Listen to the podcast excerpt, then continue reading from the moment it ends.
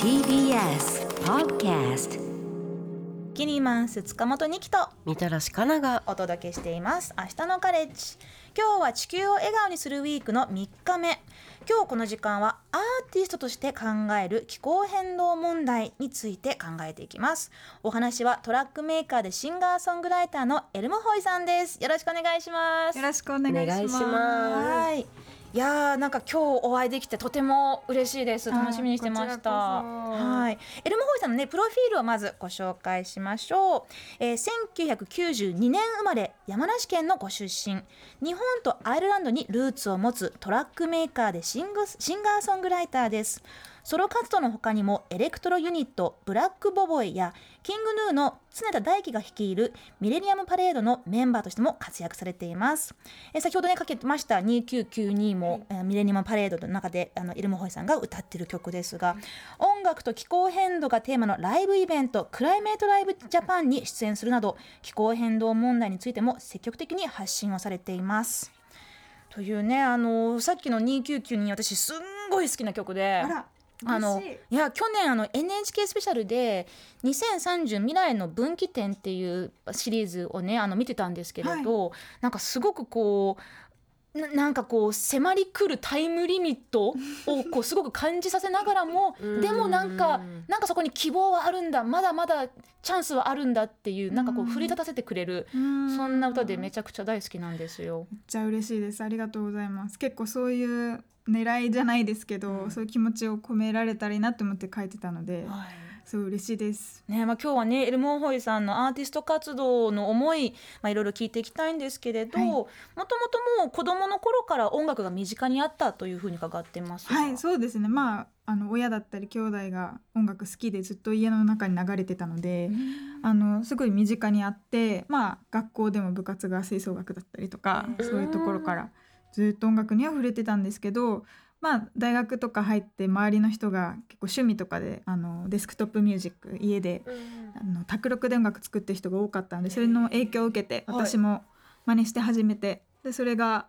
どんどん続いていってっていう形ですね、私の場合は。卓録ってそんな見よう見まねでできるものなんですか？私興味あるけどなんかすごい難しそうなんですよ。いや結構シンプルなんですよ、なんかパソコンにもともと入ってるプログラムだったりする、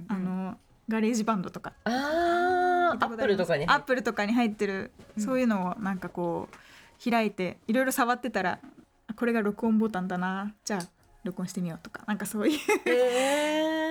試しながら、そうですね、遊びながら最初始めました。本格的にアーティスト活動を始めたのはいつぐらいなんですか？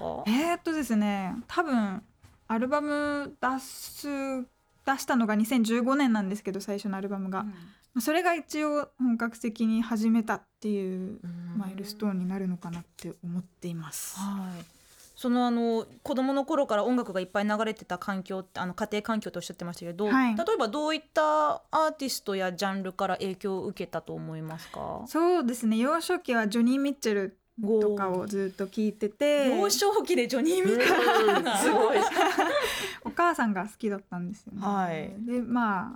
そういうレコードだったりがあったんで聞いてたんですけど、だんだん自分で調べるようになって、FK Twigs っていう人だったりとか、ジョアンナ・ニューサムっていうハープの人、そうです、大好きでエレクトロとかフォークとかポップとか、なんかいろんな多ジャンルを聞いてましたね。で最近はね映画のサウンドトラック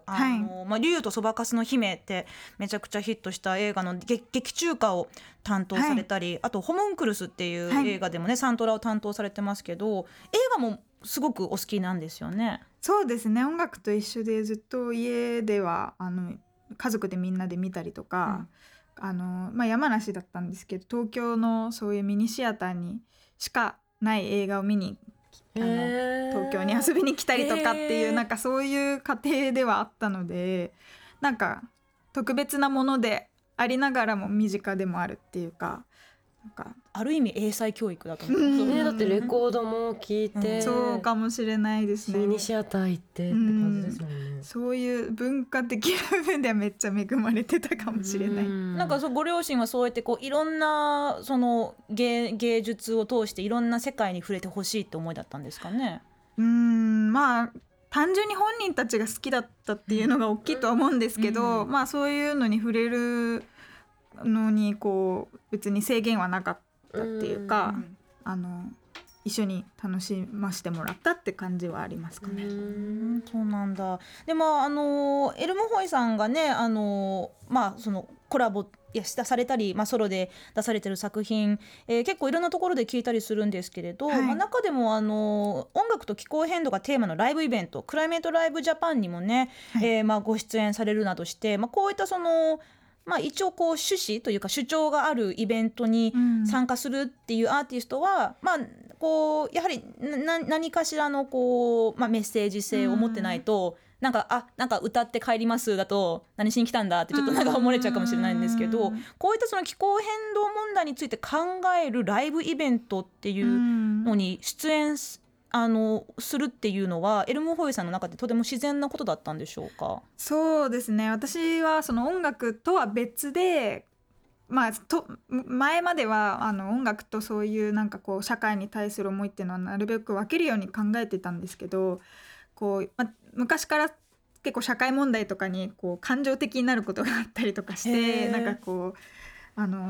例えばどういった社会問題、なんかまあ学校とかでアフリカの飢餓とかあるじゃないですか、そういう問題に対してこう周りのなんかこう友達がそんなにこうなびいてないっていうのを見たらなんでなんだろうってすごい思ったりとか、まあこうすごいもったいないってずっとこういろんなことに対して言って、なんか食べ物だったりとか、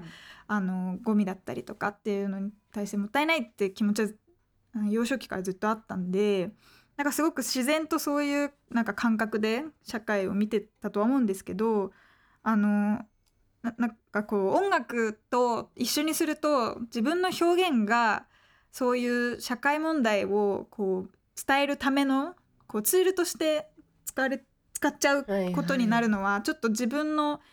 なんか創作している趣旨とは全然違うなっていうふうには思ってて、だからすごい悩んでたんですよね。こうそういう発信をすることがメインにはしたくないけど、でもこの、まあ、プラットフォームをなんかこう少しでも使えるんだったら使った方がいいんじゃないかっていう、こうすごくいろんなぐるぐるとした悩みがあったんですけど、クライメートライブがその3年前に開催されるっていうことでお誘いいただいた時に、なんかこういう場が用意されてるのを活用しないわけないと思って、私が自分でこう一人でちょっとこう頭の中でもがいてた部分がこうすごくスッと解消されたというか、なんかこう音楽をまあある意味こう媒介として人と一緒になんかこう集まることで、なんか別の問題だったりとか別のこうトピックに光が当たるっていうのは、なんかこう絶対に自分はやらないわけにはいかないと思って、まあ、未だにこう発信について悩みながらやってるんですけど、今すごくそれ感じますもんね。今のなんかこうお話を聞きながらね、やっぱり今でもこう試行錯誤というか、なんかこう迷いながらアーティストとしてかつ一人の人間として、意見を持った人間として、そうですね、やっぱ周りの仲間もおそらくみんなそういう問題を感じながらも発信するまでには至れないっていうか、そういうなんかこうところまでいかないって人は多分いっぱいいて、そうだからすごく難しい部分ではあるんですね。それって日本もしも例えばエルムホイさんが日本じゃなくて例えばですけどなんか欧米の国に住んでたらこういった悩みって感じてたと思います？まあちょっと住んだことがないので、はっきりは分からないんですけど、まあ、ちょっとこう友達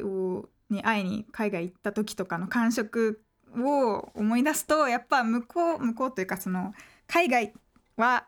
ここまで悩まずに発信することができたかもしれないなとは思いますね。すごい短絡的なことかもしれないんですけど、 YouTube で例えば日本語で環境問題とか気候危機とか調べて検索してみると、まずなんか会議派の動画が出てくるんですよね。でそれをまず目の当たりにすると、あ、ちょっとやめとこうかなってまず思っちゃうんですよね。うん、それは発信するとか、その自分がまず発信した先にはこういった会議派による批判が待ってるっていう風になんか想像してしまうというか、冷笑ですよね完全に、そのなんか冷笑だったりなんかありとあらゆる発言に対する まず批判的に対処するっていうなんかな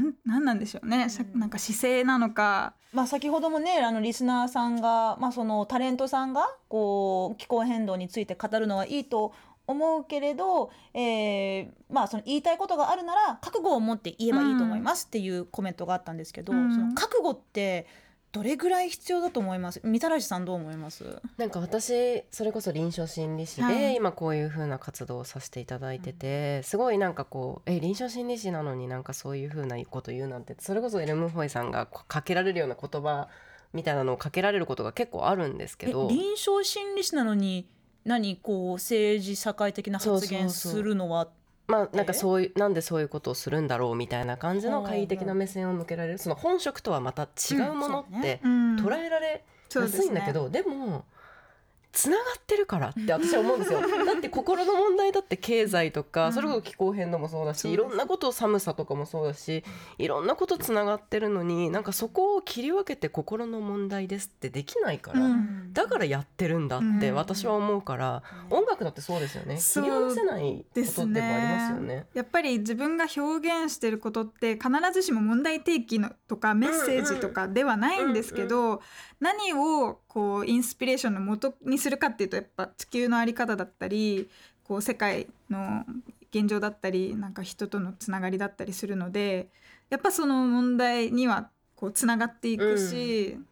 なんか見えてきちゃうものに対して憤りを感じるっていうのは、やっぱ創作してる時にはいつもつながってくることではあって、なんかそのエルムホイさん去年10代のためのプロテストソングを知るっていうなんか授業を、講義をされてたみたいなんですけど、そのいろいろな、主に洋楽と、あと日本だと高田渉さんが入ってたんですけれど、いろんなプロテストソングを聞いて、でそれについて考えたりディスカッションするっていう内容だと思うんですけど、プロテストソングっていうところも私は個人的にすごい好きなんですよ。いろんなジャンルありますけれど、プロテストソングのミュージシャンっていう風にもしくくられるとしたら、エルムホイさんはどう思いますかね？私はプロテストソングを作ったことがないんですよね。もちろんそういう気持ちを持ちながら歌うことはあるんですけど、でもその気持ちっていうのはなんか地球に対する憂いの気持ちというかだけどそれをもってして何かに立ち向かってなんか人々を奮い立たせてどうにかしようとか、なんかそういうボブディランとかね、そういうフォークソングムーブメントの一員になりたいかっていうとそういうわけではなくて、もともと音楽を作ってたなんていうんですかね、始まり起点はその現実逃避だったり、夢の世界を自分でも作りたいからっていう風に創作をしてたので、なんか今までの作ってきた自分の音楽の世界とそういうプロテストソングっていうのはちょっと相入れない部分もあるっていうのは正直あって、でもなんかこの音楽を聴いてこういう気持ちになってくださいっていうところもね、若干まあちょっとちょっと見方を変えればできるけど、なんかこのプロテストソングを聴けばみんながこういう感情になるはずだっていうなんかそういったこうね仕込まれてるのかなって、ね、思うこともできるかもしれないけれど、エルモホイさんにとっても音楽っていうのはもう純粋に湧き出てくる、もうなんだろうな、その現実逃避だったり、はい、喜びだったり感情、はい、いろんな感情を音楽にしたいというのが一番の優先なんですね。そうですね、はい、でもやっぱり人としてもう子どもの頃から、まあ、飢餓だったり貧困だったり気候変動だったりなことを、まあ、無視することはできないっていう、うん、そこは両立できるはずだって思うんですよね、はい、そうですね、まあ、私がこうやって自由に発言できるのもある意味インディーズ、どこにも所属してないインディーズだっていうところもあって、やっぱり母体にこうがある人とかっていうのは、まあ、いろんな人との関係性を考えなきゃいけないからそういうのは難しいとは思うんですけど、まあ、今現状ではそういうことが、まあ、できるだろうというかやってみたいというふうに思いながらやってますね。でもね、その、まあ、臨床心理士だろうがミュージシャンだろうが、まあ、ラジオパーソナリティだろうが何だろうがね、こう職業とは別に言いたいこととか主張したいことって別に当たり前にあってもいいと思うんですけどね、うん、そうですね、それをもっとこう言って、まあ、もちろんね自分も言う権利はあるし、で、まあ、自分の意見に、まあ、反論したい人にも言う権利は、はい、まあ、あるから、まあ、そこは、まあ、さっきの覚悟の話じゃないですけれど、それでもこう、なんでしょう、負けないそうですね、うん、まあ、だからこそこう同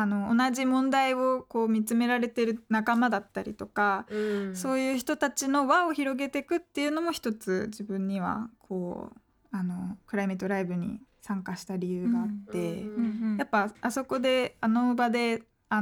話したりとか触れ合える人たちっていうのは、まあ、同じ問題をこう共有できてるっていう部分では仲間だし、うんうん、まあ、仲間作りをしたいっていうのも一個ありますか ね、コミュニティ感は確かにすごく生まれてるんじゃないかなって、まあ、少なくともね、私の感覚では10年前と、まあ、例えば東日本大震災が起きた頃と今で比べると、やっぱりこうなんか声を上げるとか、まあ、そのこういったその政治的な趣旨の音楽イベントをするっていうことがそんなにこう色物扱いされてこなくなったなっていうところにはちょっと ね、喜びは感じるんですけど、そうですね、まあ、少しずつやっていくことで、まあ、人々が慣れていって、もうちょっとこうなんていうんですかね、こうあんまり否定的な気持ちを持たずに、うん、取り組めるかなっていうふうには期待してます、はい、実際そうやってこう仲間作りをされながらどんどんいい方向に変わっていけると言ってると思います、はい、そうですね、私はそういうふうに感じてますし、昔よりはすごくポジティブな気持ちには、まあ、現状は別にポジティブではないんですけど、うん、だけど自分の環境としてはポジティブな方向にいってるとは思います、はいはい、まあ、その本当に正直音楽で気候変動が、ね、変わるわけではないけれど、はい、でもそこに対する意識とか連帯感とか、うん、こう勇気とかそういうものはね、少なくとも私自身はもらえると思いますので、これからも応援しています。ありがとうございます。僭越ながら応援させていただきます。ありがとうございます、はい、でそんなエルモホイさんですがね、今月ツアーが、はいはい、控えてるそうです、はい、どちらで行かれるんですか？11月の16、心斎橋アニメ、17日は名古屋のクラブアップセット、18日は代官山のユニット、3日間連続で今回バンド編成でライブさせていただきます、じゃあ結構これから大阪、愛知、東京と忙しくなりそうですね。そうですね、はい、じゃあまたぜひ、ね、今後の活動の話とかいろいろありましたら聞かせてください。バンド編成でのライブっていうのは今回珍しいんですか？ずっとソロでやってきてたんですけど、うん、今年の3月頃から5人編成の、メンバーでやらせてもらっていて、うん、ミレニアムパラダイスで一緒に参加している石若俊というドラマーとか、あとダンとかキッドフレシノとかで活躍している小林うてなっていう人とか、マーティー・ホロベック、大輝面と私、はい、っていうなんかすごい人たちなんですよ、うん、だからみんなに私じゃなくてもみんなを見に来てほしいっていうぐらいのめちゃめちゃいいメンバーが集まっているので、かなり豪華な顔ぶれというか、そうですね、はい、あとゲストが決まってまして、心斎橋アニマでは 7FO さんという電子音楽家の方と、代官山ユニットでは、岡田拓郎さんが参加してくださいます。はいはい、すごい、もうここでもすごい仲間作りがどんどん広がってる感じがしますね。ここまではトラックメーカーでシンガーソングライターのエルモホイさんでした。どうもありがとうございました。ありがとうございました。